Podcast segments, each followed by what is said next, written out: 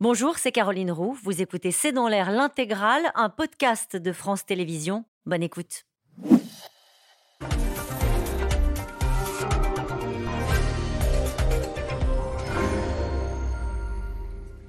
Bonsoir à toutes et à tous. Nous attendons vos questions SMS, Internet et réseaux sociaux pour alimenter notre discussion. Pour les États-Unis, cela ne fait absolument aucun doute. Le ballon chinois qui a survolé son territoire était là pour collecter des données, pour espionner des sites stratégiques, notamment militaires. Pékin assure qu'il s'agissait seulement d'un aéronef civil de météo, mais le F-22 de l'armée de l'air n'a pas fait dans le détail. Les Américains analysent en ce moment même les débris de l'appareil, alors que les Chinois ont reconnu ce week-end qu'un deuxième ballon euh, survolait l'Amérique latine. Une montée en tension qui s'est transformé ces dernières heures en crise diplomatique. Le ministre des Affaires étrangères américain a annulé sa visite prévue à Pékin et dénonce une violation inacceptable de la souveraineté américaine. La Chine se réserve, elle, le droit de répliquer. Chine, États-Unis, L'affaire du ballon espion, c'est le titre de cette émission. Avec nous pour en parler ce soir, Pierre Aski. Euh, vous êtes chroniqueur international à France Inter et à l'Obs. Votre chronique ce matin sur France Inter était intitulée Le ballon chinois et l'Amérique. Attention aux engrenages incontrôlés. Nous allons longuement en parler ce soir. Nicole Bacharan, vous êtes politologue, historienne, spécialiste des États-Unis. Je rappelle la parution de votre dernier livre, La plus résistante de toutes, publié aux éditions Stock. Sylvie Matelli, vous êtes économiste, directrice adjointe de l'Institut de Relations internationales stratégique. Je rappelle votre livre Géopolitique de l'économie aux éditions Erol. Enfin, Marc Julienne, vous êtes chercheur responsable des activités Chine à l'Institut français de relations internationales. Bonsoir à tous les quatre. Bonsoir. Merci de participer à ce C'est dans l'air en direct. Je me tourne vers vous, Pierre Aski. Pourquoi dégainer un chasseur F-22 pour un ballon? Parce que ce ballon a pris une, une proportion extraordinaire dans le débat politique interne américain. Alors ça, oui, pardon. Alors vous prenez les choses par les conséquences, mais juste, qu'est-ce qui s'est passé ces dernières heures? C'est juste pour les gens qui nous regardent, avant d'aller sur les, conséquences et, non, non, non, sur, le débat sur, la, cause, parce que la raison pour laquelle euh, il a fallu euh, sortir un, jet euh, pour abattre ce ballon, c'est parce que le débat américain était, était, était chaud. donc ce ballon est arrivé au-dessus du Montana, les gens commençaient à le regarder en disant mais qu'est-ce que c'est? Il y a des gens qui pensaient que c'était un, ovni. Euh, et, finalement, les, photographies euh, avec des téléobjectifs, etc., ont montré des caractères chinois, etc. Enfin, et, et le Pentagone a reconnu euh, qu'il suivait ce ballon depuis un moment qui était donc chinois, qui avait qui, qui arrivait d'Alaska, qui avait traversé le Canada, et qui était arrivé sur le Montana, où il se trouve qu'il y a 150 euh, missiles euh, intercontinentaux. Euh, donc c'est pas un lieu totalement euh, anodin. C'est peut-être un hasard, mais d'accord. Et, et donc euh, le débat américain, c'est pour ça que je parlais de ça. Oui, euh, euh, C'était juste pour commencer par. Alors ma question était sans doute très mal formulée, je m'en excuse. C'était juste pour commencer à raconter ce qui s'est passé dans le ciel américain. Un ballon, on et un avion de chasse qui vient dessouder un ballon. Ils n'ont pas voulu l'abattre sur le territoire parce qu'ils avaient peur que les débris tombent sur des gens ou sur des, des bâtiments, donc fassent des dégâts. Donc ils ont attendu qu'il soit au-dessus de l'Atlantique. Et là, euh, effectivement, on a employé euh, des moyens un peu disproportionnés parce que ce, jet euh, qui a tiré un missile sur un ballon, alors qu'on a l'impression qu'il suffirait d'une épingle pour le faire exploser. Mais voilà. Marc Julienne euh, Sur ce qui s'est passé ces dernières heures, c'est vrai que 48 heures, on a senti une énorme montée en pression, avec au début des Chinois qui disent, euh, enfin, qui ne reconnaissent pas forcément que c'est un ballon chinois, et puis finalement ils disent oui, c'est un ballon civil, euh, qui est un ballon qui cherche à faire des relevés météo. On a perdu le contrôle. Euh, ça a un petit peu flotté. Si vous pouvez nous faire le récit de ce qui s'est passé. Oui, alors côté chinois quand même, donc ils ont admis, ils ont reconnu que c'était c'était le leur. Tout de suite, quand les, autorités américaines ont annoncé qu'il y avait euh, ce ballon chinois au-dessus de leur territoire, ils ont reconnu, ils ont regretté même euh, la présence de, de ce ballon en disant qu'en fait c'était une erreur en fait que le que ce ballon avait dérivé en fait à faveur des vents et qu'il n'aurait pas dû se retrouver là. Et donc même qu'ils ont regretté, c'est assez rare pour le souligner le fait que la diplomatie chinoise regrette ce, cet élément-là, mais ils ont précisé, comme vous l'avez dit, que c'est un, système civil euh, pour la, météorologie et donc il n'y avait pas lieu euh, d'en faire euh, des tonnes. Sous-entendu, ils, estiment que les Américains ont surenchéri, en ont fait trop alors qu'il s'agissait juste d'un accident finalement, d'une dérive d'un système qui n'est absolument pas dangereux pour les Américains. Mais côté américain, effectivement, avoir un système chinois quand on connaît le contexte géopolitique, la rivalité entre ces deux grandes puissances, c'est inacceptable et c'est pour ça que ça a suscité autant de débats euh, sur la scène politique et dans l'opinion publique américaine, parce que c'est absolument inacceptable par les temps qui courent d'avoir un, système chinois qui arrive d'on ne sait où euh, pour on ne sait quoi faire. Nicole Bacharan, mais c'est surtout quand ils ont regardé le tracé, les Américains qui se sont inquiétés. Ils ne faisaient pas juste des relevés comme ça au hasard. Il ne faisait pas des relevés au hasard et il ne suivait pas absolument le sens du vent. On peut supposer que le ballon a effectivement un peu dérivé, mais enfin, il était quand même pas mal euh, téléguidé. Et en fait, dès que ce ballon a été reconnu, euh, observé, déjà, il y a eu des avertissements des Pentagones aux habitants ne tirez pas dessus avec vos armes, parce que ça n'atteindra pas le ballon, mais ça risque quand même de faire des euh, dégâts. Mais grosso modo, le ballon, il était, disons, à 18 km du sol. Et c'est très flou comme zone, parce qu'à 20 km, on sort de l'espace aérien américain, à 18 km, on est encore dedans. Euh, le coût de l'avion météo, que voulez-vous que je vous dise, c'est quand même très très éculé comme excuse. Déjà en 1960, c'est ce qu'avait dit Eisenhower au sujet d'un avion comme ça qui faisait des, qui récoltait des, données au-dessus de, de l'URSS. Je veux dire, c'est complètement absurde, personne n'y croit. Et il y a eu plusieurs scénarios au Pentagone avant de sortir l'artillerie lourde, comme le disait euh, Pierre il n'a jamais été question de laisser filer le ballon. Ça, c'était pas possible. Une fois qu'il était là, il fallait que les Américains prennent le contrôle de la situation. Mais ils ont envisagé aussi alors, des opérations qui, pour moi, sont très obscures. Euh, comme vous le disiez au début, le piquer un peu pour qu'il se dégonfle. ou alors une espèce de, système de, de parapluie pour attraper tout ce qui pouvait, le ballon quasiment intact. Et là, ils l'ont abattu près des côtes, donc assez loin pour ne pas risquer de blesser quelqu'un ou d'endommager des infrastructures, mais assez près pour que les eaux soient en fait pour des plongeurs euh, peu profondes. Et donc ils récoltent évidemment tout ce qu'ils peuvent comme euh, matériel. Et on imagine des caméras, des radars, etc. ils vont analyser les données qui ont peut-être été collectées. Et je terminerai là-dessus. En fait, l'avantage du ballon par rapport au drone, par rapport au satellite, c'est que les images sont plus proches que les satellites, donc moins granuleuses, c'est meilleur.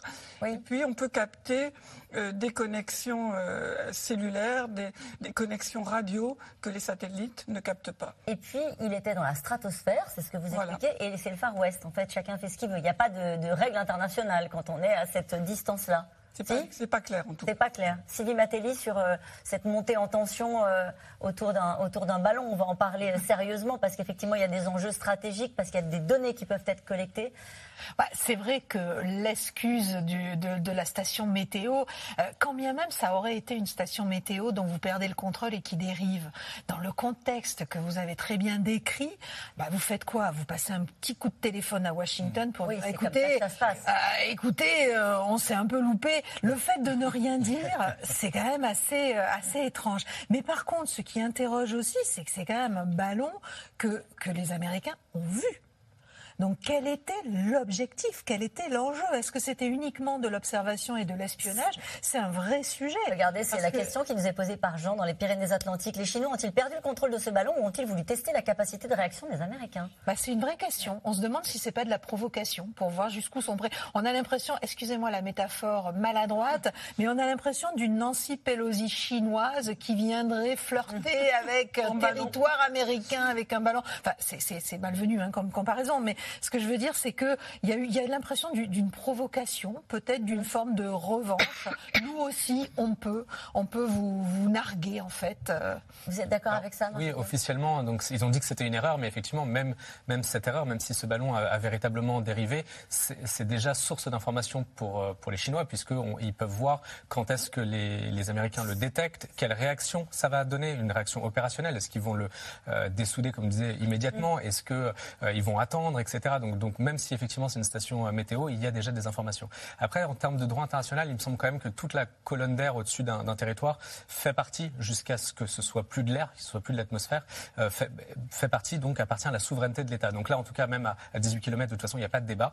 Euh, on est dans un espace de souveraineté américain et donc à, à ce niveau-là, de toute façon, les Américains étaient obligés de faire quelque chose, de répondre et de répondre fermement pour euh, face à l'opposition notamment politique qui me semble être un point très très important à analyser dans cette crise, c'est qu'en fait euh, Joe Biden se trouve face à la fois à une crise internationale dans sa relation bilatérale avec la Chine, dans cette rivalité, mais aussi sur le plan intérieur. Le Canada n'a pas bougé. Il est passé pas loin du Canada, il a même survolé le Canada. Il a survolé le Canada, non, les Canadiens n'ont rien dit. Bon. Euh, ils regardent peut-être pas le ciel. Ah euh, mais ce qui est troublant aussi, c'est qu'il y a un deuxième ballon et que les, eh ben euh, en Amérique latine et que les, Chinois ont dit ah bah celui-là aussi il s'est égaré, euh, on en a perdu le contrôle. Donc ça, là il y a un moment, ça, même le peu de crédibilité qu'avait la première version ne tient pas la route sur le sur le deuxième. On peut juste dire que ces ballons intercontinentaux à haute altitude, c'est une vieille histoire. En fait, c'est utilisé depuis très longtemps, dit Matelli. C'est utilisé depuis, euh, depuis euh, la fin du XVIIIe siècle, me semble-t-il, et ça a été particulièrement utilisé par les Allemands euh, lors de la Première Guerre mondiale. C'est ce qu'on appelait, je crois, les ballons saucisses. Vous savez, ces formes, on en voit souvent quand on regarde des documentaires de cette époque, parce que c'est très très pratique sur un champ de bataille pour aller observer l'avancée des troupes, pour aller observer les besoins et assurer la logistique du combat. C'est très pratique aussi pour passer de l'autre côté. Et à l'époque, on n'avait pas de missiles, donc forcément, c'était. Mais au moment où on a des drones et tout un tas de, moyens de d'espionner. Bah, aujourd'hui, ça paraît. Euh, de collecter. Des... Non, mais ça paraît un peu, euh, pardon, un peu old style, un peu euh, à l'ancienne. Oui, mais un, ça coûte beaucoup moins cher, mhm. et, deuxièmement, ça remplit des fonctions, comme disait Nicole, que, que, les autres systèmes ne peuvent pas forcément remplir. Et ça, en plus, une, une possibilité de, de rester sur la même zone plus longtemps, puisqu'il n'y a pas de problème. Les, les, drones ont quand même, même s'ils peuvent tenir en l'air très longtemps, ils ont une limite. À un moment, il faut revenir. Euh, et, les satellites ont, des rotations. Enfin, bref. Il y, a, il y a, des, il y a, il y a des, hum, c'est une sorte de d'équipement de niche qui permet de, d'assurer une continuité. En tout cas, pour le, le, secrétaire d'État euh, à la défense américain, il dit l'engin était utilisé par la République populaire de Chine dans une tentative de surveiller des sites stratégiques aux États-Unis.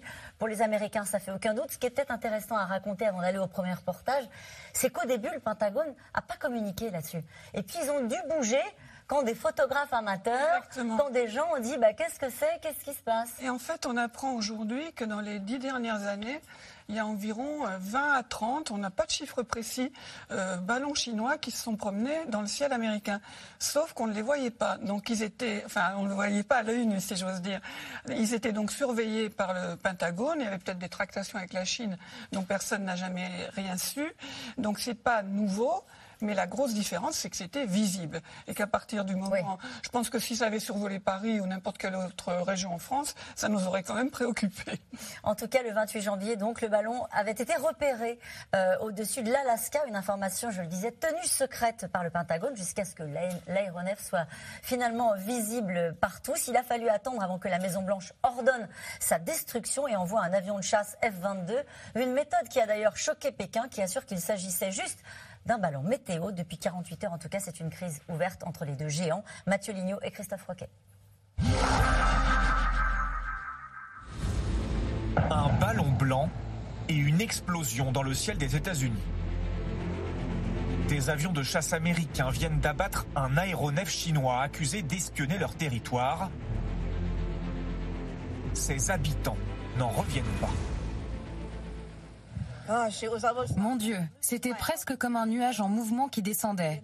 Et puis la fumée a disparu et il a juste commencé à descendre lentement, plus loin vers l'océan. Mais c'était, c'était une super expérience. Les Américains repêchent maintenant les débris pour tenter de percer les mystères de ce ballon qui a traversé tout le pays d'ouest en est. Selon Pékin, il s'agissait d'un outil de mesure météo. La partie américaine, malgré les déclarations répétées de la Chine, a insisté pour utiliser la force dans une évidente réaction excessive, à laquelle la Chine s'oppose fermement. La Chine promet des mesures de rétorsion. La destruction de cet appareil espion provoque des tensions entre Américains et Chinois. Mercredi, quand j'ai été briefé sur le ballon, j'ai demandé au Pentagone de l'abattre dès que possible. Ils ont décidé de le faire sans mettre en danger personne sur Terre. Et le meilleur moment pour le faire, c'était au-dessus de l'eau. La fin d'un feuilleton qui a duré une semaine. Le 28 janvier, le ballon est repéré par l'armée américaine au-dessus de l'Alaska. Surveillance confidentielle jusqu'à ce qu'un photographe remarque l'appareil le 1er février. Tout devient public Et le Pentagone s'explique. Nous n'allons pas commencer à faire une localisation heure par heure du ballon. Mais encore une fois, nous le surveillons de près. Le public est certainement capable de regarder dans le ciel pour voir où est le ballon. Pas de quoi fouetter un chat pour le Pentagone. Ce n'est pas la première fois que ce genre de ballon espion survole les États-Unis. Et pourtant, les États-Unis traquent un ballon espion chinois au-dessus du pays. Édition spéciale, le ballon maintient les Américains en haleine. Ce qui inquiète, des survols de bases militaires très sensibles, comme ce site de lancement de missiles nucléaires dans le Montana. Au départ rassurant, le gouvernement américain finit par taper du poing sur la table. Anthony Blinken annule son voyage en Chine prévu cette semaine. C'est un acte irresponsable. La décision de la Chine de prendre cette mesure à la prévue porte préjudice aux discussions de fond que nous étions prêts à avoir. Crise diplomatique et polémique politique. Les républicains dénoncent un laxisme de l'administration démocrate. Pour eux, le ballon aurait dû être abattu dès le premier jour. Ce que nous avons vu cette semaine est sans précédent. Et c'est pour cela qu'on réagit de cette façon. Plus largement, je pense que tout cet épisode a montré notre faiblesse à Xi Jinping et aux Chinois. Cet événement aggrave des tensions déjà fortes entre les deux puissances, notamment dans le secteur économique. Les États-Unis sont de plus en plus fermes. Interdiction d'entreprises chinoises, comme Huawei, ou encore accusations publiques d'espionnage d'agents de Pékin. En octobre dernier, deux Chinois sont arrêtés dans un dossier lié à Huawei. Les accusés pensaient qu'ils avaient recruté un Américain comme un atout. Mais en fait, l'individu qu'ils ont recruté était un agent double qui travaille pour le compte du FBI. Les États-Unis ont pris il y a quelques mois des sanctions économiques inédites. Secteur visé, celui des puces électroniques et des semi-conducteurs produits par la Chine. Et cette question de David en Haute-Savoie, pourquoi avoir annulé la visite américaine en Chine qui aurait pu être, qui aurait peut-être pu apaiser les tensions entre les deux pays, Pierre Aski alors, c'est vrai que là, ça part très fort, du coup. Oui, tout à fait. Et, c'est d'autant plus vrai, la question est d'autant plus légitime que cette visite était déjà prévue pour apaiser les tensions entre les deux pays. Elle avait été euh, prévue par la, rencontre entre Xi Jinping et Joe Biden en novembre dernier, en marge du G20 à Bali.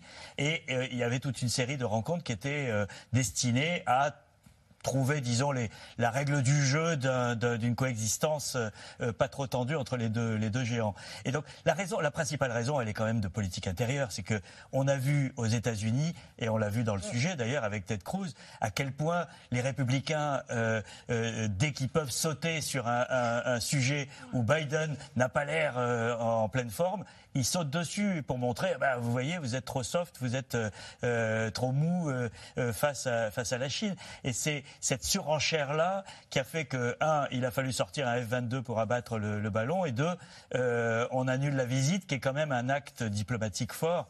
Euh, l'autre chose, c'est évidemment que il n'est pas sûr que, euh, au plein milieu d'une crise, euh, la visite d'un ministre soit de nature à apaiser, parce que il y a, y, a, y a, la posture qu'on est obligé d'avoir. On se souvient quand même la première rencontre entre Anthony Blinken et, et un, un, représentant chinois, euh, c'était en Alaska au début du mandat de Biden. C'était très mal passé parce que le, le, représentant chinois Wang Yi avait fait une tirade de, de plusieurs minutes qui était un réquisitoire contre la politique américaine devant les caméras, et, ça avait pas été très bon pour, euh, euh, pour les Américains. Donc euh, je pense qu'ils ont jugé qu'il valait mieux calmer le jeu diplomatique en montrant sa fermeté, mais en évitant peut-être de s'engueuler en public. Cette phrase, hein, que le président la batte au-dessus de l'Atlantique, c'est un peu comme tacler le quarterback après que le match soit fini. Une phrase du républicain Mike Turner. La pression était donc politique. Euh, c'est pour ça que, parce que par le passé, vous le disiez tout à l'heure, Donald Trump, il communiquait pas sur ces ballons et on en avait déjà euh, trouvé. Cette fois-ci, il, y, a une dimension de politique intérieure. D'ailleurs, vous avez commencé à juste titre l'émission par là, hein, tout à l'heure, Piraski, qui explique cette montée en tension de la part des Américains. Oui, mais je pense que ça l'explique en partie, parce qu'effectivement, euh, voilà, Sleepy Joe et mollasson, et, mm. et, on se moque de nous, et il faut donc montrer qu'on a des muscles. Mais à dire vrai, même si les républicains n'avaient pas fait cette espèce de spectacle, je pense que Blinken aurait annulé sa visite. Parce que ce n'est pas simplement la politique intérieure qui est exactement celle que Pierre a décrite, c'est aussi la politique internationale.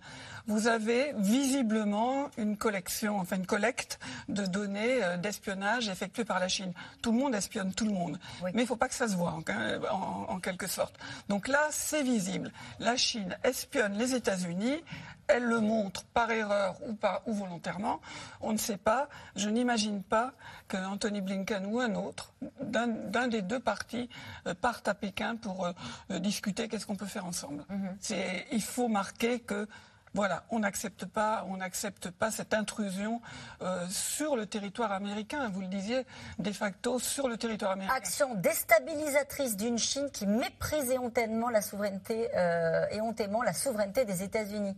Euh, ça, c'est ce que dit le président républicain de la Chambre des représentants. Oui, c'est une bonne guerre, j'ai envie de dire. Voilà. mais on est dans l'incertitude, comme l'évoquait euh, Sylvie. Est-ce que c'est une provocation? On ne peut pas du tout l'exclure. Est-ce que euh, l'engin leur a véritablement échappé? C'est possible. Problème technologique. Oui, c'est possible. ça peut arriver. Est-ce que entre la, tête du Parti communiste chinois, Xi Jinping, et les services de renseignement, il y a une communication qui ne s'est pas faite, un problème interne C'est aussi une possibilité. On imagine guère le, patron, le chef, le président d'un pays autoritaire disant ben, en fait, j'ai pas su ce qu'on faisait dans mes services. Donc il est obligé de dire j'étais au courant, même s'il ne le dit pas directement. C'était un avion météo et les Américains s'en saisissent euh, pour en faire une, crise. Ça, je ne sais pas si on saura jamais le, mm. fin mot de l'histoire, mais vraiment pour moi, la, visite de Blinken ne pouvait pas avoir lieu maintenant. Marc Julien, action déstabilisatrice de la Chine, envoyer un ballon au-dessus du territoire, ça, peut être le cas? Bah, donc, Parce qu'en fait, ce qui est très difficile dans cette affaire, c'est à la fois de passer euh, d'un côté à l'autre. C'est-à-dire d'un côté, on voit qu'il y a une, espèce de surtension américaine que vous avez parfaitement expliqué, mais qui peut s'expliquer euh, parce que intrusion, territoire, souveraineté. Et de l'autre côté, le fait qu'on se dise un, pauvre ballon météo. Euh, qui aurait échappé. Il y, a, deux niveaux de dialogue qui sont assez difficiles à comprendre. Oui, mais c'est pour ça que je pense que la, dimension politique intérieure américaine est très utile pour comprendre en fait les, les tenants et aboutissants de cette crise, puisqu'il y a encore une fois, je pense que l'administration américaine ne pouvait pas ne pas réagir, et il se trouve qu'en ce moment aux États-Unis, depuis quelques années, il y a une surenchère entre les républicains et les démocrates, les républicains accusant les démocrates d'être trop faibles par rapport à la Chine, alors même que les démocrates sont, sont déjà extrêmement durs. Hein. D'ailleurs, euh, Biden n'a pas renié ce qu'avait mis en place Donald Trump, notamment en matière de sanctions économiques, etc. Donc finalement, les démocrates euh, font le job, euh, mais les républicains doivent se montrer encore plus durs. Ça veut dire qu'il n'y a pas de montée en tension entre la Chine et les États-Unis Si, bien sûr que si. Ça, ah. c'est la toile de fond, puisque depuis plusieurs années, et particulièrement depuis trois ans, il y a une montée en tension entre la Chine et les États-Unis pour toutes sortes de raisons. Le Covid, évidemment, On va parler de Taïwan, bien sûr. Taïwan qui est, qui, est le, qui est, le, cœur. Sur la dimension technologique, qui est à mon avis le, cœur de, de, cette rivalité, de, de cette concurrence entre ces deux puissances. Et donc dans cette, dans cette montée en, rivalité, il y a des, des crises particulièrement euh, euh, aiguës, comme par exemple la visite de Nancy Pelosi au mois d'août à Taipei. Euh, et là, c'est une nouvelle crise. Malheureusement, le contexte est, extrêmement mal choisi. Peut-être que je ne sais pas si les Chinois l'ont choisi, mais depuis le sommet de Bali qu'a évoqué euh, Pierre Aski tout à l'heure, où il y a eu la première rencontre physique entre Joe Biden et Xi Jinping depuis l'arrivée au pouvoir de Joe Biden. Donc c'est une rencontre qui est extrêmement importante. On était mi-novembre 2022 à Bali. Euh, depuis cette visite-là, les deux qu'on voit derrière, les deux présidents se sont serrés la main, tout sourire et ont annoncé justement euh, la montée en, en, niveau de, du dialogue bilatéral et notamment à un niveau ministériel, fédéral. Quoi. Et donc Anthony Blinken devait amorcer. C'est d'ailleurs, c'est intéressant peut-être de s'y arrêter un instant. Dans la conférence de presse, il dit c'est pas malin de faire ça alors que je suis censé euh, me rendre à Pékin. C'est pour ça que je pense que les Chinois se tirent une balle dans le pied parce qu'ils avaient besoin de ce mm. dialogue apaisé, relativement apaisé. Il faut quand même mettre quelques guillemets parce que les tensions sont très très élevées. Mais donc les Chinois avaient besoin de ce dialogue-là, les Américains aussi. Et finalement, Joe Biden se retrouve face à une double crise, une crise internationale à gérer avec les Chinois et une crise intérieure euh, politique. Et il ne faut pas sous-estimer. Ah, pardon. Allez-y, allez-y, je vous en prie, Pierre. Il ne faut pas sous-estimer, je vais être court, la, dimension symbolique. C'est que cette, menace chinoise dont on parle beaucoup aux États-Unis, elle est lointaine. C'est Taïwan, c'est abstrait, les semi-conducteurs ou l'intelligence artificielle. Là, tout d'un coup, c'est au-dessus au de votre tête. Et, je pense que, ça, ça, ça, a du sens. C'est un peu comme le 11 septembre, c'est sur le sol américain. Voilà, on vient chez nous euh, nous chercher. Même avec un ballon. Euh, même avec un ballon. Il y a, cette disproportion, effectivement, mais il y a la symbolique de, de c'est chez nous. Sylvie Matéli. Oui, je crois qu'on est aujourd'hui dans une situation à la fois très compliquée et très paradoxale, où les deux pays, les deux grandes puissances mondiales, ont compris que, en fait, la situation d'avant, euh, quand la Chine était l'atelier du monde, quand les États-Unis, les entreprises américaines investissaient massivement en Chine, que le niveau de vie de la population chinoise augmentait et que, du coup, c'était un nouveau marché énorme qui s'ouvrait. C'était, c'était une situation assez idyllique quand on le regarde aujourd'hui. Et en fait, l'erreur, et ça a souvent été dit, euh, et en particulier par Pierre dans, dans vos émissions, l'erreur majeure, c'est un Xi Jinping qui sort du bois trop tôt, en 2012, en expliquant on va devenir les premiers. Et là, il y a une ligne rouge qui est franchie, et les États-Unis ne peuvent plus laisser faire, ne peuvent plus fermer les yeux sur cet essor chinois, parce que derrière l'essor économique, il y a des enjeux stratégiques, il y a des enjeux militaires, il y a des enjeux sécuritaires et de défense, etc., etc. Et en fait, c'est dramatique parce qu'aujourd'hui, pour des raisons de politique intérieure aux États-Unis, pour des raisons aussi de suprématie américaine, les États-Unis ne peuvent plus fermer les yeux et faire comme si rien ne s'était passé. Le ballon ne peut plus survoler les États-Unis sans qu'on réagisse. Comme, par le passé. En plus, c'est un enjeu bipartisan, c'est-à-dire tout le monde est d'accord là-dessus et les républicains plus d'accord encore que les démocrates sur le danger chinois. Côté chinois, c'est la même chose. On doit aussi montrer qu'on existe, qu'on ne va pas se laisser faire et en même temps, bah, si on pouvait trouver des moyens d'adoucir, des moyens de coexistence pacifique, ce serait pas mal parce que quand même, on n'a pas intérêt à aller jusqu'au conflit. Mais on a quand même du mal et c'est ce qu'on comprend grâce à vos explications. Euh, cette question de Bruno dans le Val-de-Marne, euh, qui fait quoi ce que vous disiez tout à l'heure, Donald Trump aurait-il lui aussi ordonné la destruction du ballon chinois? Oh, À mon avis, avec fanfare. C'est ça. Mais euh, là, on a appris que dans le mandat de Donald Trump, il y avait eu trois ballons chinois qui avaient survolé le territoire américain que le public n'avait pas vu et comment il n'a jamais ordonné la, destruction. Ça veut dire que c'était le Pentagone qui était au courant Oui, dans ce cas de figure également. a été briefé, mais le Pentagone a géré ça comme il le gère d'habitude, c'est-à-dire ils, attendent de voir, soit ils détournent, enfin bon. Mais en tout cas, c'est totalement obscur pour le public. Euh, Donald Trump a jugé bon non pas de tweeter parce qu'il a fait ça sur son réseau à lui, mais enfin de publier mhm. Un communiqué disant ça ne serait jamais arrivé sous ma ah présidence parce que les Chinois ont trop, trop de respect pour Trump en majuscule. Ah oui, il parle de lui toujours à la troisième personne. Hein. Euh, quelles peuvent être les répliques chinoises puisque les Chinois ont dit au fond euh, qu'il y aura peut-être une réponse, je ne sais plus exactement les mots qu'ils ont utilisés, mais enfin ça voulait dire ça Oui, euh, la réplique ne sera pas du même type parce que euh, ils vont pas abattre euh, quelque chose d'équivalent. donc elle peut venir de n'importe quelle autre dimension de, la confrontation. Et, en particulier, il y, a, beaucoup de spéculations du côté américain en ce moment sur de possibles embargos euh, chinois sur certains minerais euh, stratégiques, par exemple euh, ceux qui servent à faire les panneaux solaires, etc., sur lesquels la Chine est en position souvent quasi hégémonique. Mais vous qui connaissez très bien la Chine, Pierre Aski, quand un, secrétaire d'État américain annule sa visite, on sait qu'ils n'aiment pas trop l'imprévu, on sait qu'ils ont une, diplomatie qui est quand même codée.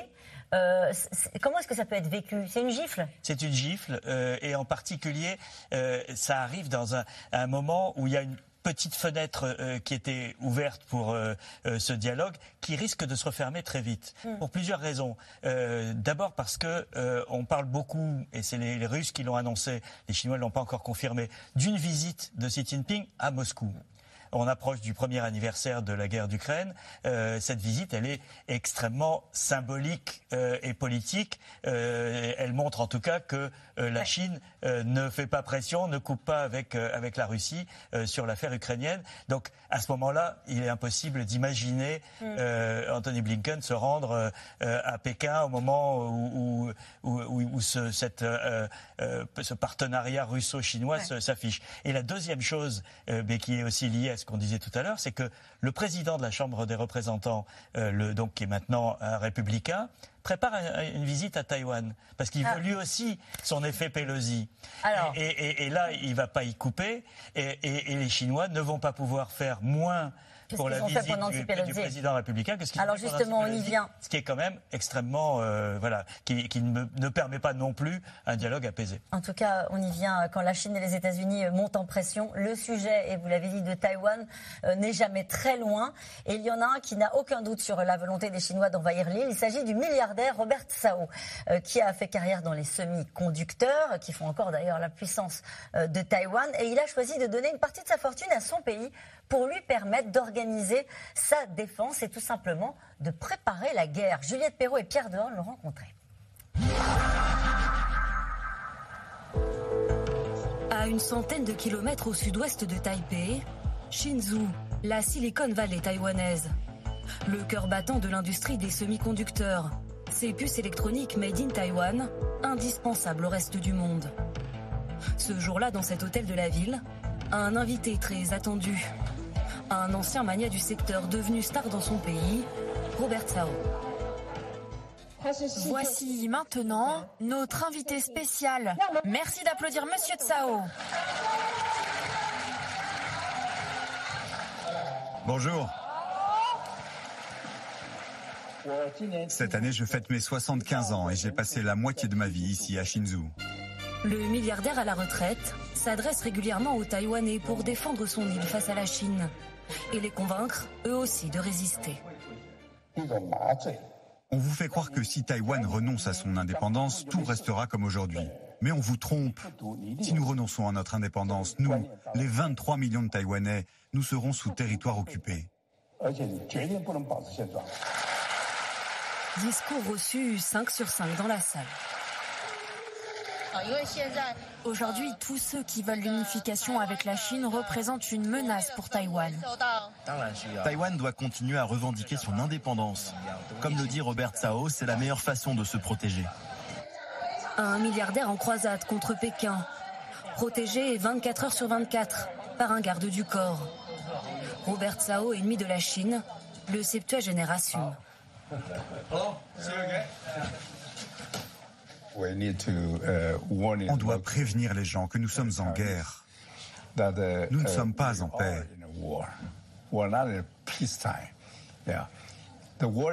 La guerre n'est pas vraiment visible, mais elle est là. Tant que je vivrai, Taïwan ne deviendra pas Hong Kong. On se battra jusqu'à la mort pour que ça n'arrive pas.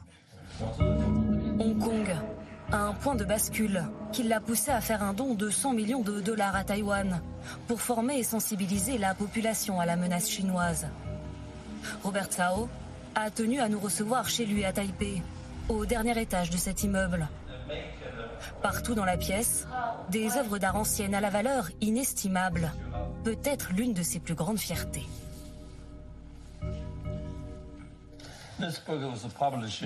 Ça, c'est un livre qui a été publié en 2007 à Londres. C'est sur les grands collectionneurs de notre temps. Et je suis l'un d'entre eux. Ce n'est pas une liste de criminels, donc ça va. En donnant des interviews aux médias internationaux, il veut surtout faire passer un message. Le reste du monde doit se réveiller vis-à-vis de la Chine.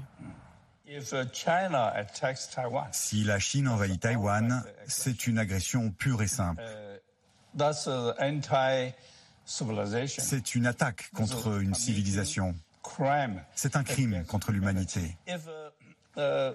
Uh, par ailleurs, si l'industrie des semi-conducteurs de Taïwan était détruite ou interrompue par une invasion de la Chine, cela aurait de lourdes conséquences, car nous fournissons le monde entier. Pour Robert Tsao, la question n'est plus de savoir s'il se produira un conflit avec la Chine, mais quand? En attendant, la vie doit continuer à Taïwan. C'est ce que lui dicte la philosophie bouddhiste qu'il pratique. Le fait de nous inquiéter, de ressasser, tout cela n'est pas bon. Il faut réussir à fermer son cerveau et là on devient une personne plus heureuse.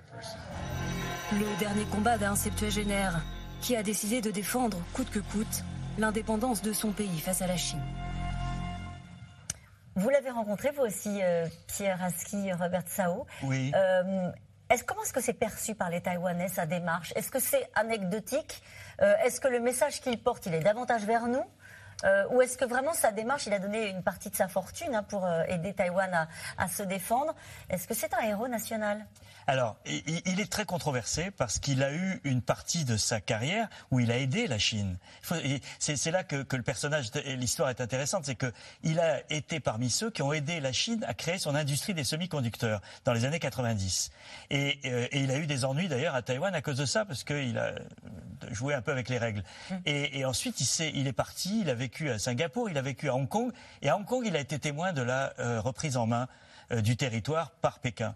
Et là, il s'est dit, euh, c'est en tout cas la version qu'il donne, euh, s'ils arrivent à Taïwan, on sera, on subira le même sort. et, il est rentré à Taipei et, il a mis cet argent à disposition. Il veut créer, en fait, et, c'est là que c'est intéressant, c'est qu'il y a l'effet miroir avec l'Ukraine. Il veut créer une défense territoriale euh, qui n'existe pas aujourd'hui à Taïwan. Et, nous, on a filmé, puisque j'étais pour un documentaire qui, sera diffusé le mois prochain sur Arte. Euh, il, donne, paye des cours que les gens, euh, les gens s'inscrivent pour suivre, pour faire des garrots en cas de blessure de guerre, pour organiser des défenses territoriales. Et donc, c'est un personnage qui fait partie aujourd'hui des gens qui tirent la sonnette d'alarme dans une société qui, vit euh, de manière un peu euh, euh, dans le déni, c'est-à-dire. Ça veut dire quoi dans le déni? Ça veut dire qu'ils ne craignent pas la menace du voisin chinois? Ils, nous disent, quand on leur pose la question, ils nous disent mais ça fait tellement longtemps qu'ils nous menacent mm. que oui, il, voilà, il y a une partie de la population qui n'y croit pas parce qu'elle est, elle, a cette affirmation d'identité taïwanaise qui est très forte, mais elle ne pense pas que la Chine emploiera la force contre eux. Et, et je crains, j'espère me tromper, mais je crains qu'on soit dans un cas de figure comparable malheureusement à l'Ukraine, c'est-à-dire avec euh, des Occidentaux et des Taïwanais qui sont dans une mentalité quand même relativement occidentalisée, qui raisonnent en fonction des intérêts les uns de la Russie, les autres de la Chine, de ce qui est rationnel, du coût humain, du coût économique, du coût en termes d'influence euh, géopolitique, alors qu'on peut avoir Poutine, on le sait, et Xi Jinping, qui est maintenant dans une démarche extrêmement autoritaire, des, leaders dont la démarche est beaucoup plus idéologique, beaucoup plus personnelle que ce que nous analysons comme leurs intérêts réels. Et c'est là vraiment le, danger pour Taïwan. on a souvent du mal à mesurer à quel point ça serait une déstabilisation dramatique pour Taïwan, mais aussi pour l'ensemble de la zone Asie-Pacifique, les États-Unis et l'Europe tout autant. Marc Julien, que dit, euh, que dit le président chinois sur, sur Taïwan? Il ne fait pas mystère de ses ambitions. Non, pas du tout. Alors, il, s'inscrit dans, la, dans, l'héritage de ses prédécesseurs, c'est-à-dire que la mission, sa mission historique, la mission historique de la Chine et de l'armée populaire de libération, c'est d'unifier le pays. Ça nous fait penser à quelque chose quand même. Absolument, oui. Et en fait, je pense qu'il se voit comme l'homme providentiel de la République populaire de Chine, celui qui achèvera l'œuvre euh, initiée par Mao, le, fondateur, qui a, qui a conquis l'ensemble du territoire chinois face aux, aux forces nationalistes qui sont allées se réfugier à Taïwan. Et la dernière pièce manquante du puzzle, c'est justement Taïwan. Donc reprendre Taïwan, c'est vraiment achever, boucler la boucle euh, qui avait été initiée par, euh, par Mao Zedong lui-même. Donc c'est pour ça que je pense que c'est très important. Maintenant, ce qui vient de dire, je pense très important sur la, dimension de la rationalité en tout cas ce que, ce que l'on entend, ce que l'on quand on parle de la rationalité, et, et, notamment dans le domaine militaire, c'est-à-dire que la il y a une sorte de consensus parmi les experts militaires, même euh, à travers le monde, hein, euh, qui dit que la Chine n'a pas les capacités euh, militaires pour entreprendre une telle offensive à court terme. effectivement, c'est une offensive où il faut traverser un détroit au, plus court 120, 150 km de largeur. Évidemment, il faut, transporter des troupes, des blindés d'un côté et de l'autre. C'est une île, donc c'est compliqué à, prendre. Il y a beaucoup de montagnes, etc. et la, la, Chine, il manque encore certaines capacités militaires. Et donc ça, tout le monde est d'accord. Je suis moi-même d'accord avec cette analyse-là. N'empêche qu'on a vu d'autres par le passé, il n'y a pas très longtemps, qui ont entrepris ce genre d'opération militaire aventuriste sans avoir et non plus. Exactement la même et voilà. Et donc c'est pour ça que je crois qu'il faut se méfier justement de, cette, de ce calcul rationnel. Juste, on peut peut-être dire, en faisant écho à ce que dit Pieraski, que même s'il y a une partie de la population qui est dans le déni, techniquement, il y a une partie quand même de Taïwan qui se prépare, même en termes de budget militaire, peut-être avec vous sur ce point-là. Oui, mais c'est quelque chose de nouveau. Je pense que l'Ukraine est passée par là. Il y, a eu en fait une, prise de conscience avec la guerre en Ukraine que la société la population joue un rôle déterminé. Et la capacité de, aujourd'hui on dit résilience, de résistance de la société, a vraiment été déterminante dans le conflit, enfin est toujours déterminante dans le conflit ukrainien. À Taïwan, comme l'a dit Pieraski, c'est pas du tout le cas. Il n'y a pas du tout de sensibilisation de la population ou de formation de la population. Mais ils veulent changer les règles du jeu sur le service militaire. Exactement. le service militaire aujourd'hui, c'est 4 mois. Euh, et les, les, jeunes Taïwanais nous disent que en fait, c'est un service militaire où ils balayent des feuilles sur des, sur des camps militaires. Quoi. Ça va pas très très loin. Et là, il y a, y a des discussions et la loi vient d'être votée au Parlement taïwanais pour, pour prolonger de 4 mois à 12 mois ce service militaire. Il y a également les initiatives comme celui de ce milliardaire, mais il y a aussi beaucoup d'initiatives privées pour faire de la formation particuliers comme des associations pour se former à la fois au combat ou au tir ou au, premier secours. Et puis il y a les autorités, hein, le gouvernement qui a, qui a publié sur, sur euh, un site gouvernemental, un petit fascicule à télécharger, mm. euh, donc officiel sur les premiers secours, s'il y a, y a une, attaque, où se cacher, comment réagir, etc. Sylvie Matelli oui, euh, je crois que effectivement, on s'est trompé sur la rationalité euh, russe et on a euh, sous-interprété des signaux faibles qui étaient pourtant extrêmement visibles. Dans le cas de la Russie, on est dans le cas d'un pays qui a été là puissance, la grande puissance aux côtés des États-Unis et qui, depuis 30 ans, périclite en fait et voit le niveau de vie de sa population qui stagne et qui augmente très lentement, des niveaux de vie de population qui augmentent beaucoup plus vite dans les pays qui ont intégré l'Union européenne, par exemple.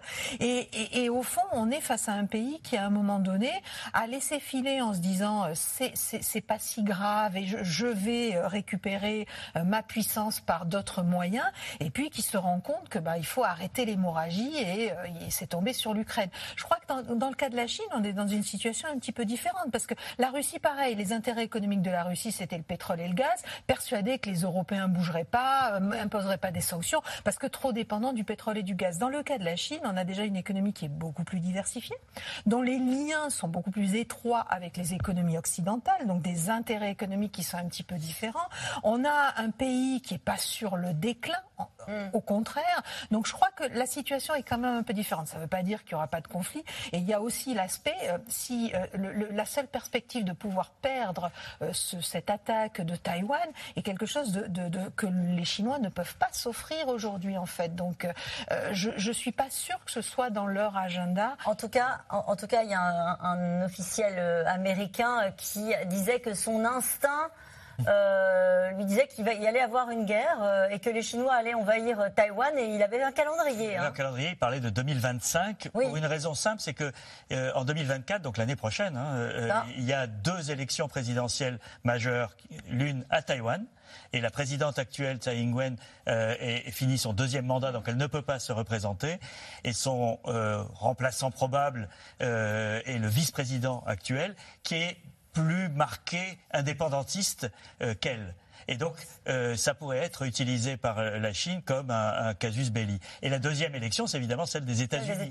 et, et, et, il, peut miser sur le fait que les États-Unis seraient distraits par leur élection et peut-être la confusion qu'on a vue à la dernière élection et, ne seraient pas en mesure de riposter en cas d'attaque. Donc c'était un peu son calcul. Mais il parlait d'instinct. Euh, pour, un, général, c'est un mot un, peu ambigu, je trouve. en tout cas, il y a ce qui se passe dans la stratosphère avec les ballons et puis il y a ce qui se passe j'allais dire, euh, sur Terre, en, l'occurrence là sur mer, avec des exercices entre les États-Unis et la Corée du Sud, qui ont effectué récemment des, exercices aériens. Alors là, c'était dans l'air.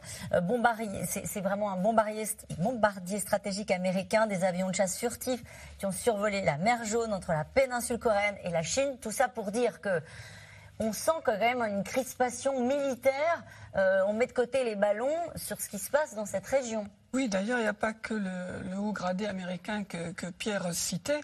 Les Américains régulièrement communiquent sur les plans de guerre de la Chine pour attaquer Taïwan, plans qui sont euh, remis régulièrement à jour et qui sont collectés par les Américains au moyen d'espionnage dont ils ne se vendent pas, mais qui ont, leur efficacité. Et c'est vrai que dans la...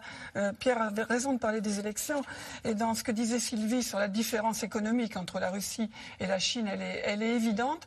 Mais je voudrais rajouter un autre autre élément dans la rationalité russe et chinoise qui me semble commune, c'est la peur d'un modèle démocratique à leur porte. Quand on est Xi Jinping, quand on est Vladimir Poutine, une Ukraine démocratique, Taïwan qui est une démocratie prospère de 23 millions d'habitants, qui a des élections où la direction change alors que euh, la Chine continentale est dirigée par un homme qui envisage d'être là euh, pour le restant de ses jours, la présence de ces pays démocratiques à leur porte les menace. Ce sont des gens qui ont peur de perdre. C'est l'Occident à leur porte. Vous êtes d'accord avec ça, Piraski? Oui, je, pense que ça fait partie de, de l'équation et c'est d'ailleurs une des forces de Taïwan, c'est cette démocratie qui a été conquise toute seule. C'est-à-dire qu'ils ont abattu une dictature qui était féroce, celle de Chiang Kai-shek. Euh, mais il y a une autre dimension aussi qu'il faut prendre en compte par rapport à la Chine, c'est la temporalité. C'est que le temps ne joue pas nécessairement pour la Chine. Aujourd'hui, on le voit, l'opinion taïwanaise, elle est de plus en plus taïwanaise. Euh, euh, vous aviez, il y, a, il y, a, 20 ans, 25 ans, un tiers de la population qui se disait chinoise un tiers qui se disait chinoise et taïwanaise et un tiers qui se disait taïwanaise. Aujourd'hui, c'est 80% taïwanais. Les, ceux qui se disent uniquement chinois, c'est 5% de la population, mm. euh, voire moins. Donc il y a, les, les, Chinois savent qu'ils sont en train de perdre. Le, la population de Taïwan, euh, que le, les relais qu'ils pouvaient avoir autrefois, c'est-à-dire les héritiers de, de, de, des familles venues avec Chiang Kai-shek, il y avait 2 millions de personnes qui étaient venues du continent, que cette, cet héritage-là, il est, il est le temps joue contre euh, cet, attachement à l'idée chinoise. Juste un dernier mot rapidement avant d'aller au troisième reportage. Est-ce que la détermination américaine à être aux côtés des Taïwanais euh, sera intacte même quand ils auront relocalisé leurs semi-conducteurs?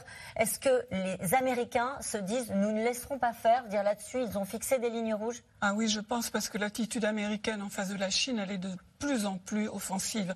On en reparlera peut-être ensemble, mais le, il s'agit plus maintenant de traiter avec la Chine et, d'essayer de limiter le, comment dire, les collectes de, données, de brevets industriels, etc. Il s'agit vraiment de contrer. Le, vocabulaire employé maintenant, c'est l'endiguement, comme en, pleine guerre froide contre l'URSS, ralentir la croissance, enfin, le développement économique chinois, euh, bloquer autant que possible leur développement euh, technologique, c'est très offensif. Et effectivement, comme les Russes ont ramené l'OTAN en Europe, l'attitude agressive de la Chine construit euh, involontairement des, alliances euh, avec les États-Unis au centre, avec tout un tas de pays dont de la, zone dont nous parlions tout à l'heure sur, sur les manœuvres militaires. On en a parlé un petit peu depuis le début de l'émission. C'est un changement de discours qui n'a échappé à personne. La Chine accuse les Américains d'être responsables de la guerre en Ukraine en livrant des armes lourdes. Pékin, qui avait veillé à rester à bonne distance de la guerre en Ukraine, qui jouait sur une forme euh, d'ambiguïté, se cale désormais clairement euh, sur le discours du Kremlin. Juliette Perrault et Nicolas Baudry-Dasson.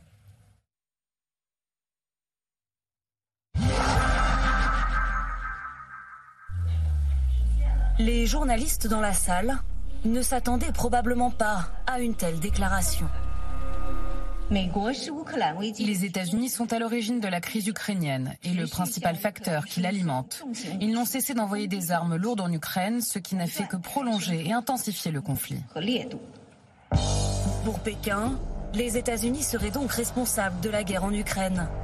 Derrière l'accusation plutôt grossière, un tournant dans le discours officiel tenu depuis un an car jusqu'ici la Chine était sur un fil. Prudente dans ses gestes et dans ses mots, pour ne se mettre à dos ni Moscou, ni les Occidentaux.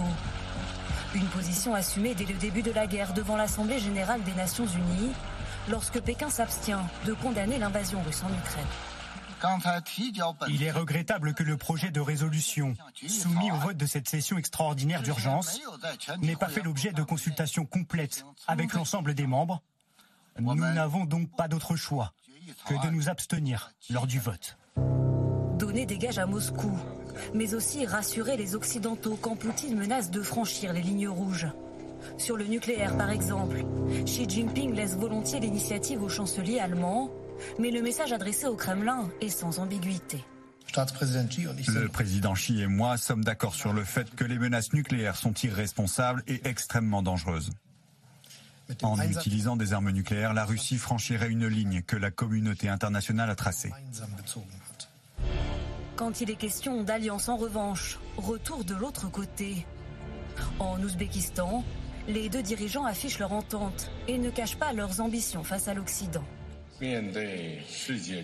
Face à un monde, une époque et une histoire en constante évolution, la Chine est prête à faire des efforts avec la Russie pour assumer le rôle de grande puissance et jouer un rôle de guide pour apporter stabilité et énergie positive dans un monde secoué par les troubles sociaux.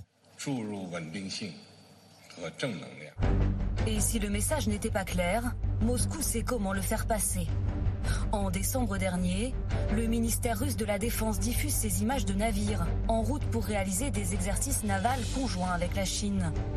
Une coordination militaire qui a pris une toute autre dimension ces dernières semaines. Car si Pékin est aussi vindicatif envers Washington, c'est notamment parce que les Américains accusent la Chine de fournir des équipements stratégiques aux Russes. Information révélée par la chaîne de télévision Bloomberg. Qu'est-ce que nous savons avec certitude à ce stade Bloomberg peut attester que des entreprises chinoises contrôlées par le gouvernement auraient porté assistance à la Russie dans la guerre contre l'Ukraine. Et confirmé par le Wall Street Journal. Les registres douaniers montrent que des entreprises de défense appartenant à l'État chinois expédient des équipements de navigation, des technologies de brouillage et des pièces détachées d'avions de chasse à des entreprises de défense appartenant au gouvernement russe. Interrogé à ce sujet, la porte-parole de la Maison-Blanche fait une réponse très diplomatique.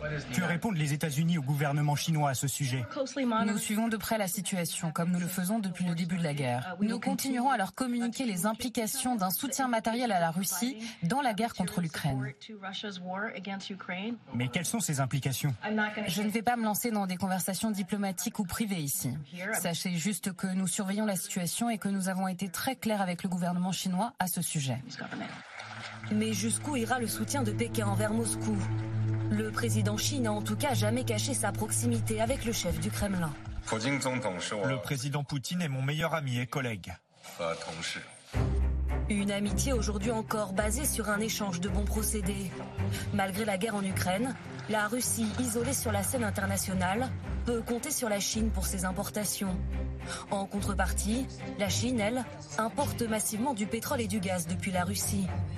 Fin décembre, Vladimir Poutine inaugurait par visioconférence un gigantesque champ gazier en Sibérie, dont le principal bénéficiaire sera sans surprise la Chine. Et cette question de Gisèle en Meurthe-et-Moselle, cette affaire n'est-elle pas un excellent moyen pour la Chine de venir en aide à la Russie dans son conflit avec l'Ukraine?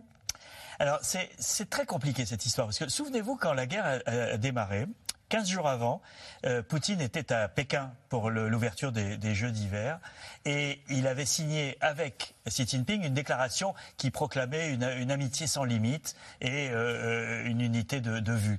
Et donc, quand la guerre a, démarré, quand l'invasion de l'Ukraine a démarré, euh, il y a beaucoup de gens qui se sont demandé, mais est-ce que la Chine ne va pas attaquer Taïwan en même temps, euh, euh, etc. Ça ne s'est pas produit. Et pendant cette première année, la Chine a gardé un soutien politique sur les objectifs de, la Russie, qui sont la remise en cause de l'ordre occidental, etc.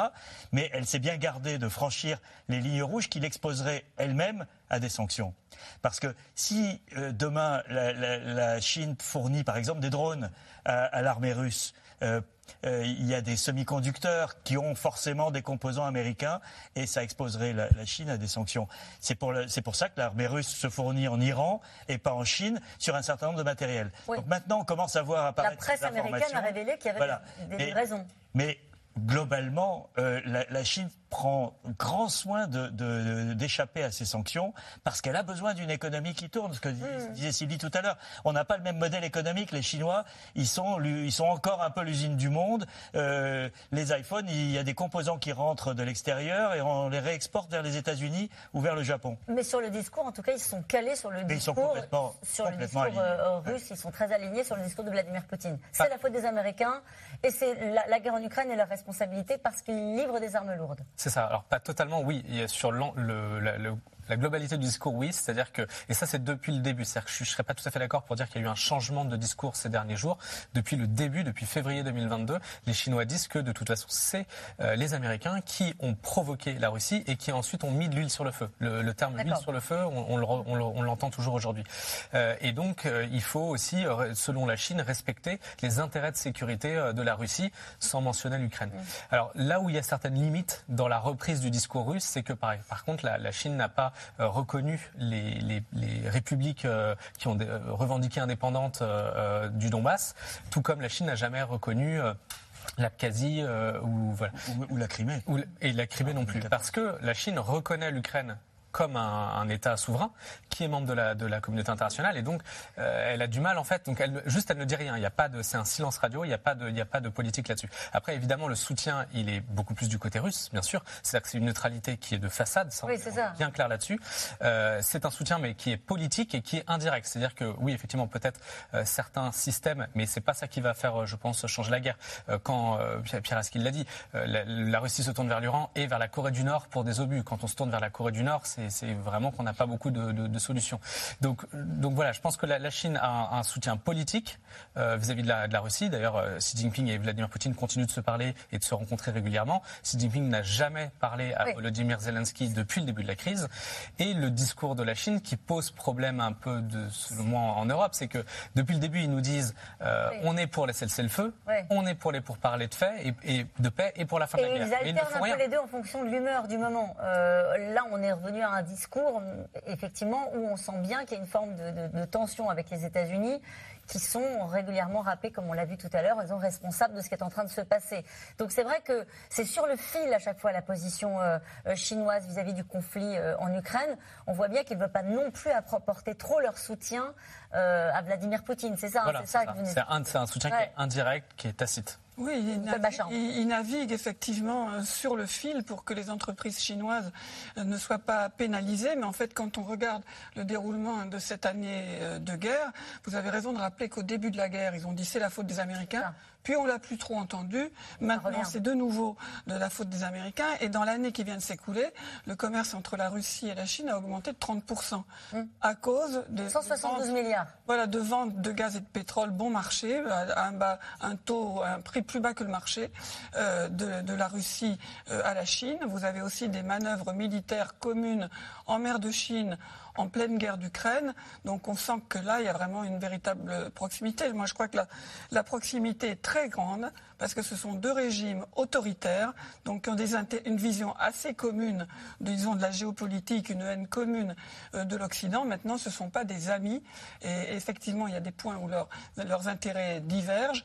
Et, à la première occasion, ils peuvent très bien en venir aux mains, si j'ose dire. Ça s'est vu dans le passé. Et pour l'instant, ça concorde. Et nous revenons maintenant à vos questions. Une question de Sébastien. Joe Biden, en abattant l'un des ballons, serait-il tombé dans un piège diplomatique tendu par la Chine?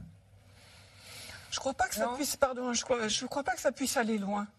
Euh, l'affaire du ballon en soi. La Chine dit bon, on va répliquer. Alors Pierre le disait, ils vont pas abattre un avion, ils vont pas, ils n'ont pas forcément un ballon à abattre euh, sous la main. Il y a peut-être des ballons américains en Chine. Oh, il peut certainement y en avoir. Ça, je, je, saurais le dire. Mais dans l'immédiat, je suis, en fait, je crois c'est plus grave. C'est plus grave l'annulation de la visite d'Anthony Blinken. Et je crois Il y aura plus de conséquences. Que les Chinois étaient surpris une fois que le ballon a été détecté, que les Américains l'abattent. C'est tellement simple, et évident. Cette question encore de Sébastien. Euh, comment les Chinois réagiraient-ils si un ballon météo survolait leur territoire? Ah bah, je pense qu'il réagirait avec la même vigueur. Mm. Et, la question de la souveraineté, elle est, euh, c'est un mot euh, que les Chinois euh, utilisent énormément. Donc il y, a un vrai paradoxe, c'est que et d'ailleurs il y avait un, micro trottoir l'autre jour, je ne sais plus sur quelle chaîne, excusez-moi, et, les gens dans la rue à Pékin disaient mais s'il y avait un ballon au-dessus de Pékin, on, serait furieux et on voudrait l'abattre. Il n'arriverait pas. À il n'arriverait pas à Pékin, dites-vous. oui, c'est ça exactement. donc on on n'est pas dans, un, euh, dans une asymétrie là. Je pense que les Chinois réagiraient de la même manière. Ces ballons dérivent-ils au gré des vents et des courants ou sont-ils guidés, Catherine, dans le Pas-de-Calais? Eh ben, on ne sait pas, il semblerait qu'il dérive. C'est ce que, en tout cas, disent les Chinois aussi. Les Américains n'ont pas dit euh, autre chose. Alors bon, par contre, c'est vrai qu'ils ont des trajectoires curieuses, puisque euh, la trajectoire est très claire au niveau du pôle Nord, et puis après, il y en a un qui vraiment qui fait tout le territoire chinois, l'autre qui va vers le sud. Donc, voilà, territoire américain. Territoire américain, pardon. Quelles sont les armes en possession de Taïwan? Ah bah, toute une gamme d'armes, puisque les, Chinois ont, un programme d'armement euh, qu'on dit indigène, national, et puis ils ont euh, des fournitures d'armes de la part des États-Unis. De plus en plus, d'ailleurs, les, les, Américains sont en train de, de discuter d'une loi, de la future loi. Euh, pour encadrer, pour mettre à jour euh, les relations en fait entre les États-Unis et Taïwan et qui devrait euh, autoriser les États-Unis à vendre plus d'armes, en tout cas des armes qui sont euh, une plus grande gamme d'armes. Donc voilà, ils ont des armes assez modernes, des avions de chasse, des sous-marins, des bateaux. Avec une montée en tension au niveau des armements dans la région et en particulier, vous le disiez, avec du côté des Américains. Une question d'Alain en Seine-Saint-Denis. Des ballons au-dessus de l'Amérique du Nord et du Sud, mais pas au-dessus de l'Europe? Ah, c'est vexant. c'est vexant, Allez, les satellites sont plus performants que ces ballons, alors pourquoi utiliser ces derniers? Merci pour cette question, c'est vrai? Ah. Alors vous disiez qu'ils étaient plus bas, donc ils pouvaient capter des données oui, et puis euh, les satellites, euh, ils passent très vite au-dessus du territoire, alors que là, le ballon reste euh, beaucoup plus longtemps au-dessus d'une même zone. Il est peut-être aussi moins détectable. donc ça, ça dépend ce qu'on veut faire, je pense. Et à votre avis, qu'est-ce qu'ils veulent faire? On sait si c'est l'espionnage c'est prendre des photos Non, je pense pas. Là, pour le coup, les, satellites seraient plus, plus performants, mais ça peut être euh, capter des, des, des, flux électromagnétiques, ça peut être euh, tester les radars américains, justement, de voir à quel moment euh, ils sont détectés, par exemple. À part pour le principe, la Chine a-t-elle un véritable intérêt à vouloir reprendre Taïwan? Je pense que la question du principe est, très importante. Parce que si vous regardez l'histoire, effectivement, on l'a évoqué tout à l'heure, euh, mais euh, Mao a repris, lorsqu'il a pris le pouvoir, il a pris le Tibet et le Xinjiang, qui échappaient au, contrôle de Pékin à l'époque. Deng Xiaoping a récupéré, avec l'accord avec les Britanniques, il a récupéré Hong Kong et, et Macao. Et il reste Taïwan, c'est le seul morceau de, de, euh, de, Chine euh, qui est euh, de, de, 49 qui est échappé au pouvoir de Pékin. Et donc, Xi Jinping a dit dans un de ses discours importants, nous ne pouvons pas sans cesse remettre à la génération suivante la mission mm. historique de réunifier la nation. Et donc, il y a un deadline, il y a une limite dans le temps qui est évidente, c'est 2049, les 100 ans de la République populaire. Et à ce moment-là, il faut que tout le monde soit sous le giron familial. Euh, euh, mais, mais, Xi Jinping voudrait bien euh, rester dans l'histoire comme l'homme qui aura achevé cette mission. Il y a un intérêt stratégique militaire quand on voit Taïwan aussi. Absolument, ça c'est, je suis d'accord, ça c'est une raison très importante. Et puis il y a une raison géostratégique, c'est que la Chine n'a pas un accès tout à fait libre à l'océan Pacifique et à l'océan Indien. Et Taïwan, si on regarde une, carte, c'est vraiment le verrou de, cette, de ce qu'on appelle la première chaîne d'îles et ça, ça permettrait d'avoir cet accès euh, au Pacifique, notamment pour envoyer, pour, on, dit diluer les, sous-marins nucléaires euh, chinois pour la dissuasion nucléaire et donc de venir menacer beaucoup plus directement le territoire américain, ce que la Chine ne peut pas faire aujourd'hui avec ses sous-marins. Une question de Sofiane à Paris. Les revers que subit la Russie en Ukraine peuvent-ils dissuader la Chine d'envahir Taïwan? On aimerait bien. Ça, la fait réfléchir. Bon. Euh, incontestablement. L'idée qu'un petit pays pardon, euh, euh, peut résister à un gros. c'est vrai qu'on disait dès le début, on, disait dès le début, c'est intéressant parce que les Chinois vont observer comment ça se passe en Ukraine. Bon, bah là, ils ont vu. Oui, ils ont vu. Sylvie le disait, les Russes s'attendaient à ce que l'Europe se couche hein, à cause du gaz et du pétrole, que les Américains soient un petit peu faibles dans leur réaction. Là, je trouve il me semble que c'est un peu décourageant pour les Chinois, mais pas forcément de manière très durable.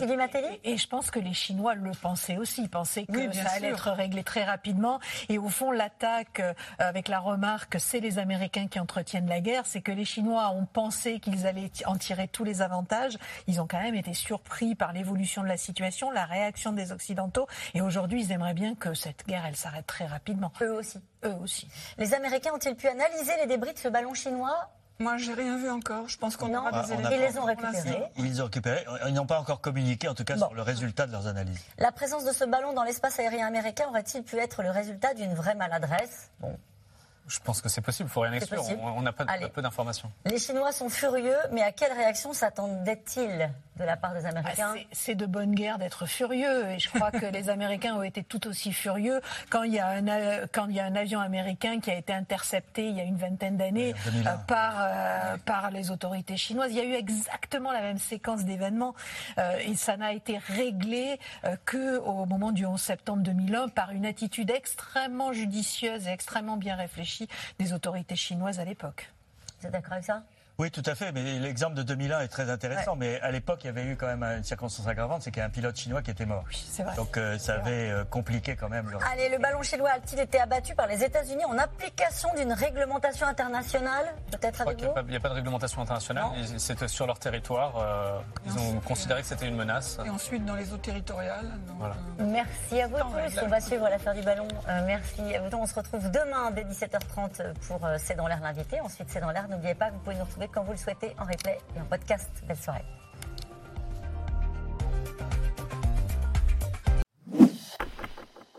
Merci d'avoir écouté C'est dans l'air. Comme vous le savez, vous pouvez désormais écouter l'intégrale, mais aussi l'invité ou vos questions à nos experts. Tous ces podcasts sont disponibles gratuitement sur toutes les plateformes de streaming audio. Et pour le replay vidéo, c'est sur France.tv, bien évidemment. À bientôt.